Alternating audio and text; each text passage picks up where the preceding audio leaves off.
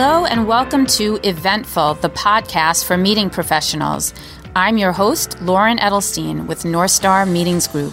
Eventful, the podcast, is our way of inviting you to join some of the interesting conversations we have with people in our business about topics that really should be on your radar.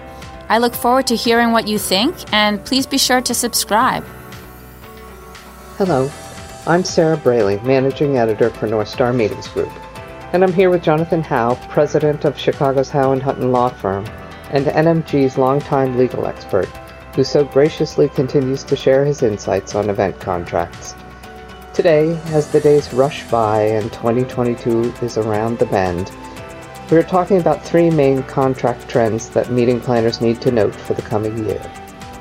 The three trends we are tackling for this podcast are flexibility, making sure all parties can modify or terminate agreements when situations change, performance details, specifying in contracts what each party expects from the other, and shifting risks, determining how the risks for events are spelled out in the agreement and who is responsible in each case. Let's start with flexibility. John, welcome and thank you for joining me today. Well, my pleasure, Sally, as always. It's, it's, it's, it's sort of fun for me and the last, I would say, year, year and a half has certainly been one of a lot of challenge, opportunity, and learning a lot about where we're going and how we're doing it as to how things are being put together. One of the things that, that's been so important is I think we've, we've learned a, the big question is going to be are we going to pay attention to the lessons that we've learned over the last 18, 24 months? And it seems to me, in some respects, it is going to happen but in a lot of respects, we're not seeing it. One of the things I think that's become so key that we've learned or should have learned and should be practicing is the lesson of flexibility. If nothing else, we found out during the pandemic as that pandemic continues, and don't let anybody kid you that this is going to be an ongoing situation for a lot of years to come. It's going to be how we deal with how we have a resiliency to be able to literally put up with it and make things happen that we need to have happen in, in this particular segment of the economy. People are people. People like to be face to face. And what we found was that face to face is not necessarily being accomplished by a Zoom call or anything of a similar nature. We still need to literally press the flesh, have that handshake, that hug. I love the the red, the green, and the uh, yellow signals that people have been putting on badges as their comfortability level relative as we're going forward. But that's a sign of flexibility. We're, we're now finding that in our design, whether it be of the meeting or the event itself, but how we approach it and what we say to the people who are going to be there, we want to offer you a flexibility. We want you to be comfortable. And as we look at contracts today, contracts are not necessarily designed to provide a high level of comfortability for being able to pull it off. And one of the things that we learned too is that decision time is not when the pandemic hits and makes that meeting impossible. Flexibility means when do I have to make a decision? At what point in the whole process is it necessary for me to be able to say yes or no and be able to pull off a successful event? So we're designing contracts now to give flexibility. And that's also true on whatever side of the aisle you're on in this. If you're the property, you're probably going to be facing a degree of uncertainty because of local regulation. You and I were just chatting about Australia and some of the predicaments they have relative to towns. You may be in town A, and to be able to leave town A to go to town B, you've got a whole different set of requirements. Or as we have seen within the United States itself. We have those particular states where they have a higher incident of pandemic or COVID incidents, which then mean if somebody goes to that state, some states are now requiring you go into quarantine or have whatever. Um, I feel like over the years, I mean, you and I've been chatting about all this stuff for nigh on 30 years, and I feel that you have always said that a, a drop dead date had to be in the in the contract had people not just not listened to you up until now well i, I think what they realized they got into a sense of false security oh, I've got I've got a force majeure clause which says I can get out of this. Well, the problem is the force majeure clause is not operable until the time of the event. And at that point, it's a little bit too late to say, oh, it's force majeure. Maybe I should have canceled this meeting a long time ago. Or I am now faced with this and I've got people 40, 50, 80 days out saying, I'm not going there because of what the situation is. But your force majeure clause doesn't click in until the time of the date. And so the key element here look at your schedule, set forth your timeline. What's your timeline? Build that flexibility into the schedule. It may cost you relative to your ability to be able to pull the plug earlier, but in the long run, that might be the better part of value.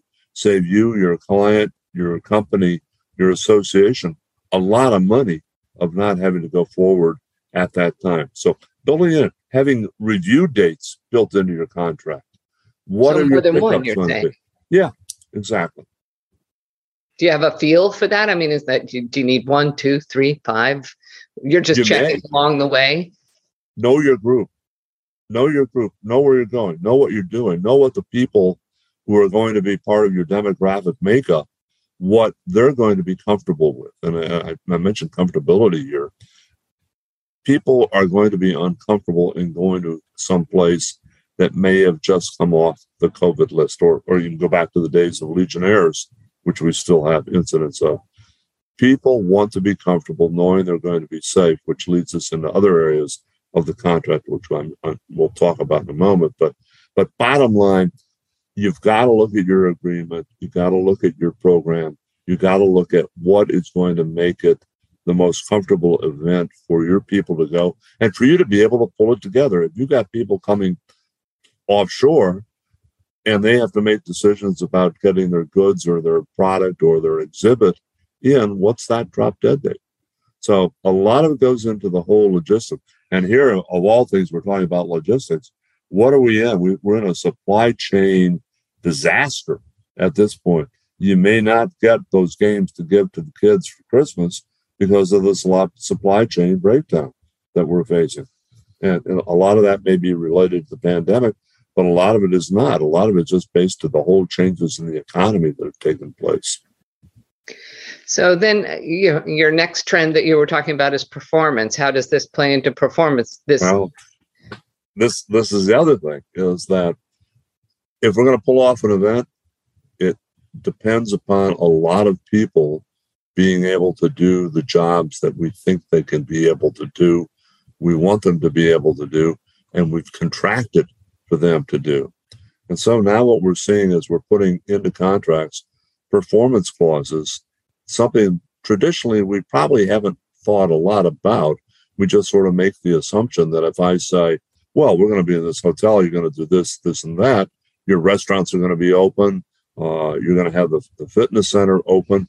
All of us, we found now that that necessarily is not the case because of the labor shortage or the lack of people coming back to work and being able to provide those services that are so important to the su- success of our event. And so, again, we're looking at performance, just like the, the hotel or the venue is going to be looking to you to do your performance. Way back in March of this year, was the first time I ventured out after the pandemic. I'd had my two vaccination shots and was felt a little bit cocky about being able to move. But I'm in a four star hotel. I check in and, and, and go to my meeting. I come back that night and, gee, my room has not been made up. And I call the front desk and I say, hey, uh, housekeeping must have missed my room. To which front desk says, well, sir, did you request it? I said, wait a second when do I have to start requesting housekeeping? It's something I just assumed was part and parcel of the program that I would get that at a hotel of this brand, of this nature, my past experiences with it. Now I've got to ask to have housekeeping. So, what's that performance level that we're going to need to have? Or I go to a hotel, I check in, I'm looking forward to maybe having a meal in my room. I call for room service, there's no room service. So, what are our expectations? What are the performance factors that our group, that our people anticipate, want to have, need to have, to have a successful program. So performance is going to be built into this in no small part. So, and you know, speaking of things that we've been talking about for 30 years, everything has to be spelled out. If you want a four star hotel, you have to say exactly what you expect from a four star hotel. And, and, and in the past, we, we, we made again the assumption if you're four star, I can count on X, Y, and Z taking place because that's part of the requirement of, of achieving a four star rating. And now we're seeing, well, are we downgrading what those ratings are? And now, you know, I, I, we have a lot of empathy and sympathy, if you will. If I'm told up front when I make my reservation, hey, John, we're not going to be able to have, you're not going to have 24 hour room service. Okay, I can live with that. But I'd sure like to know that before I get there. It almost gets down, Sally, the same thing that we've seen today with the whole area of pricing and the so called resort fee. Marriott just now agreed that they will begin as part of a settlement of a lawsuit and of an investigation that they will be providing information as to what that resort fee, if any, is going to be, and included in their material up front that before you hit that I accept button, you're going to know exactly what it's going to cost you. And so I think one of the other things that planners need to do is, is putting in their agreements this is the price that we're going to pay for the room. And that's it. We're not going to pay anything more. Excuse me. But we're looking at that again. Perform. What do I expect? What am I going to pay for it? And is it going to be that way when I get there? And that and that that's for each element of your exactly. of your contract. You have to you have to say exactly what F and B you actually are asking for, and what you expect to be open, and if it's not open in the hotel, whether or not that's going and to what be happens? a deal changer. Yeah, and, and and what happens if it's not there? You know, we can be forgiving. You know, the old Jesuit concept that it's easier to seek forgiveness than it is permission. But let's reverse that here. If you want to have a successful event, I want to know what's going to happen before I get there. And I'm not going to be so forgiving as I'm going forward. And I'm now going to have to, you're making me, as a result, having to put this stuff in contracts. You know, you, you and I have talked about this before. Contracts have gotten longer for one very simple reason they're based upon bad experiences. And if I have a bad experience that my room's not made up at the end of the day, I am now going to have a requirement in the contract that my room will, housekeeping will service my room every day.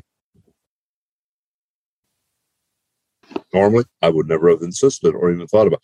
Do we have to get to the point when we say we're booking a room that there has to be a bed in the room? Uh, I hope not. Exactly. It's like we we expect certain things from you know if I'm going to a two star, you know maybe I'm going to get breakfast. Hey, but if I'm that, going that's a choice. a star, I expect my bed to be made, or I yeah. expect to be able to ask for that to be done, uh-huh. and I expect there to be room service. And so, I expect there to be a bed. one would hope. okay, so another point that you made is is that contracts going forward need to be aware of shifting risks? Well, contracts have now become more than just setting forth what performance we want or what flexibility we want. Contracts now are a device by which we shift risk. And we're using the contract to say, it ain't going to be my fault if something goes wrong, it's going to be your fault. And as a result, contracts now read a little bit of sounding like they're shifting all liability, all risk over to you. And this works both ways. We're seeing in some hotel or in venue contracts that if you provide information to somebody or provide it to the venue, they have a free opportunity to use all that information you provide. And you guarantee that you have the right on behalf of that individual to share their information. Well, this is to get around some of the privacy requirements that we're seeing California, other states, all of which now have pretty stringent privacy rules. And of course, the European Union with GDPR you know, has, has had that in play now for a number of years. And what the venue is doing, or what you're doing as a as a organization, you're trying to shift that privacy obligation over to the other side, or to just basically wash your hands of it completely and say, if you use this information that we give you, you're on your own. We make no representation, warranty, or otherwise say that you have the authority to use it. And we're seeing that happening. We're seeing in the whole area now, most particularly in the health side, that people are going to take responsible, or we try to shift that responsibility that you'll represent that you don't have a fever. You'll represent that you haven't been in contact with somebody who's had COVID or has been diagnosed with having COVID, and that you uh, will immediately cooperate and provide information if you do become subject to it yourself and so on and so forth. It's so become more personally responsible. Right. And we're shifting that over there too. And what we've had with many events, we'll continue to see, is that they're requiring you to give them a waiver that if you're attending the event and you suddenly come down with COVID or whatever for that matter, that you're going to be responsible for it and that you hold them harmless from any not particular that, liability. Not yeah. that you've ever said that a waiver ever really was no. worth the paper it was on. But on the other hand, how would you be able to prove that you got it from the meeting and that you That's didn't it. walk in with it because it has a two week gestation? So, or, or, that you were the person who brought it to the program in the first place, and you're the one right. who should be responsible for everybody who came in contact with you. But, yeah. but we're seeing all of these kinds of things now. We're seeing events basically trying to help you understand a little bit better. We're now seeing events which are requiring, as a precondition of being able to go to the event, of showing that you have been fully vaccinated. The next big question now is how do we find, define fully vaccinated? Is it two shots? Is it three shots? Is going to be a multitude of different things that are going to be out there. So we, we keep waiting and we keep hearing well, the science is directing us. Well, what have we seen over the, the last 18, 24 months? Science has its own way of shifting, like the sands in the desert, whichever way the wind blows or how it goes. One day you should be wearing a mask, one day you're not wearing a mask.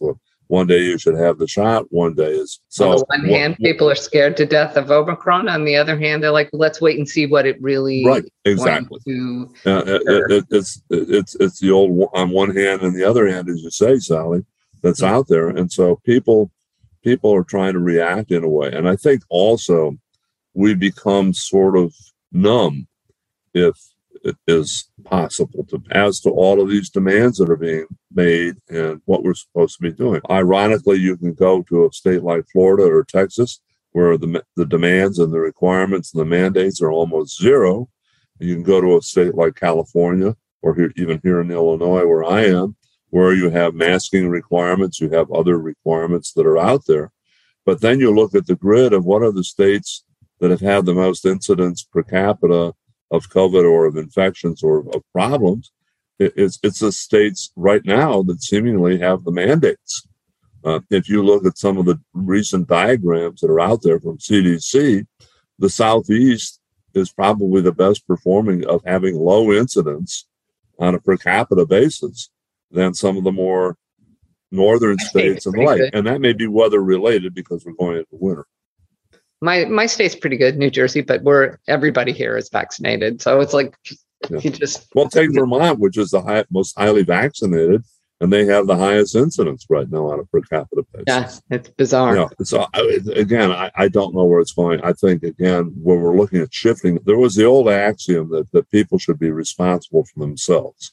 Uh, we've sort of gotten away from that and saying, I'm not responsible. Anybody else and everybody else is responsible for what happens to me, and I bear no personal responsibility. The yeah. concept of personal responsibility definitely comes into play. And I think one of the things that, that's really key here, and we go back to the, to the room service or as to the, the, the housekeeping and the like, if you tell people up front what to expect or what they should not expect, you're way ahead of the game. And then they make the decision as to whether they want to play or not. And, and so that, I think, in no small part, should be one of the watchwords we have. You and I have talked about this, and it's been sort of one of my little slogans for a lot of years. I cannot blame you for bad news, but I can sure blame you for not telling me. And I think that the more we have that openness, that transparency, the better off it's going to be, not only for the industry, it's going to be better off for all of us, regardless of what we're trying to achieve. Yeah.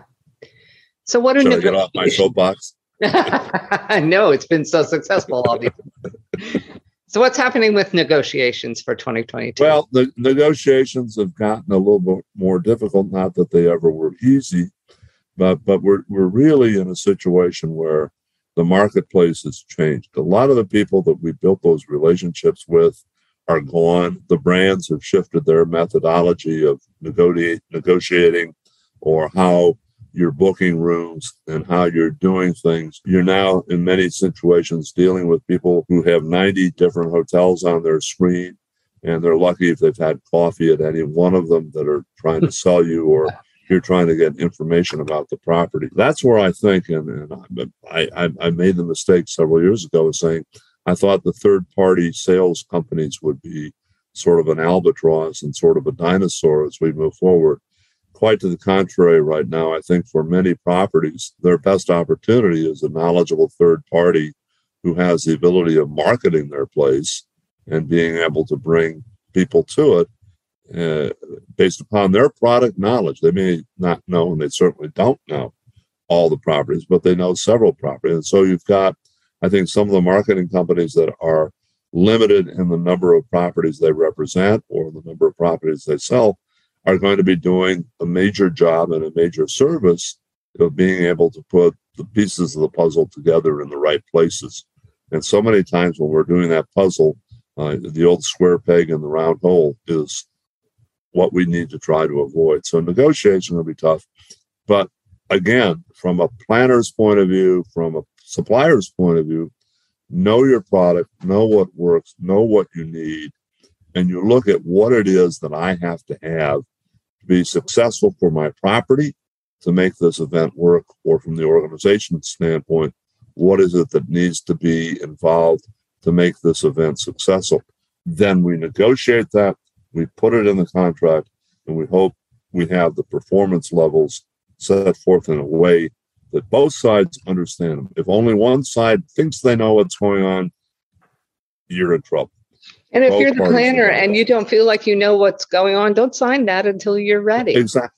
The big, the, the, the, one of the things I always say, it's very important to ask questions. Sometimes the best response to a question is another question. You've heard my example before. The person comes in and says, and they ask, Well, do you have a freight elevator?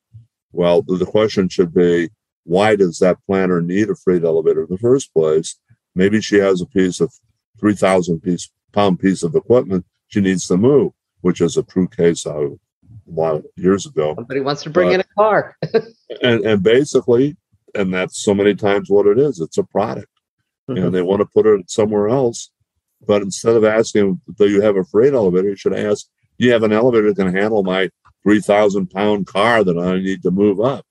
And yeah. if, if, if I'm a good salesperson, what am I going to say when they say, do you have a freight elevator? My response should be, why do you ask? Yeah. What do you want to put in it? What do you need a freight elevator for? Yeah. And that way you'll both be in a lot better positioning of knowing what the heck it is. So this we have so many buzzwords we just need to get away from the buzzword if you've got something that's specific ask the specific question yeah. if you ask something in a generality if i'm on the other side let me help you boil this down as to what it is you really need because if i know what you really need then i can either provide it or tell you sorry charlie it ain't going to work any other advice for people who are dealing with a salesperson who has had every hotel within a 90 mile radius of them dropped in their laps. Ask questions. Don't be afraid to go look at it. In, in some respects, pick up the phone, call the hotel, ask them specifically what's going on. Do your own research. Don't rely upon somebody else to do the research for you. Great point. And you know, it, it, it's it's the old Ronald Reagan trust but verify. You know, I, am you know, you tell me you got a freight elevator to handle this, maybe I might want to verify that with the property, as opposed. Not that I don't trust you, but basically, I may just want to make sure that you and your I money on the same page. It's your money that you're spending. Absolutely. I'm, so. you know, or I'm spending somebody else's money where I'm right. the agent for them, which yeah. is even worse. yeah. Do you see just one last question, which is, you know, here we are, we're about to zoom into 2022. And of course, you know, when we were running through 2020, we thought, oh, everything has to be better in 2021. And in many ways it has been. But in many ways, I think people are really surprised by how this is all lingering for another year. So what do you feel like it's it's going to slowly be better than it was this year? Well, know, one, one of the things I'm worried about is we're running out of Greek letters as to identifying the new variants. Oh, we've still uh, got like 10. you know, it, it, it's, just sort of work we have a scarcity of Greek letters. But hopefully, the people as we go, and again, that's where the numbness cuts in is to, okay, we're in Omicron now, we've had Delta, what happened to Alpha and Omega, you know, blah, blah, blah, all over the place. But my, my be patient, uh, be understanding but more particularly, know what it is you need to have and what you need to put together to have your successful event. And better yet, check the demographics of your group. What is it your group wants? You know, we may think we know what our group wants. In association management, the old placebo was when all else fails, ask the members what they need, what they want, as opposed to what you think they need or what you think they want. So the key element here is, is find out what, what was working in 2019. Let me assure you, is not necessarily going to be working in 2022. We knew it didn't work in 2020, and we knew it hasn't really worked in 2021.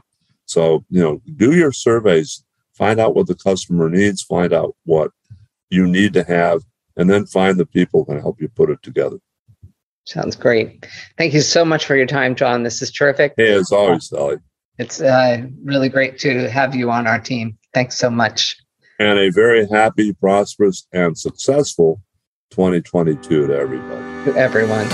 Thanks. Thanks for listening. Be sure to rate and review us and check back for new episodes soon.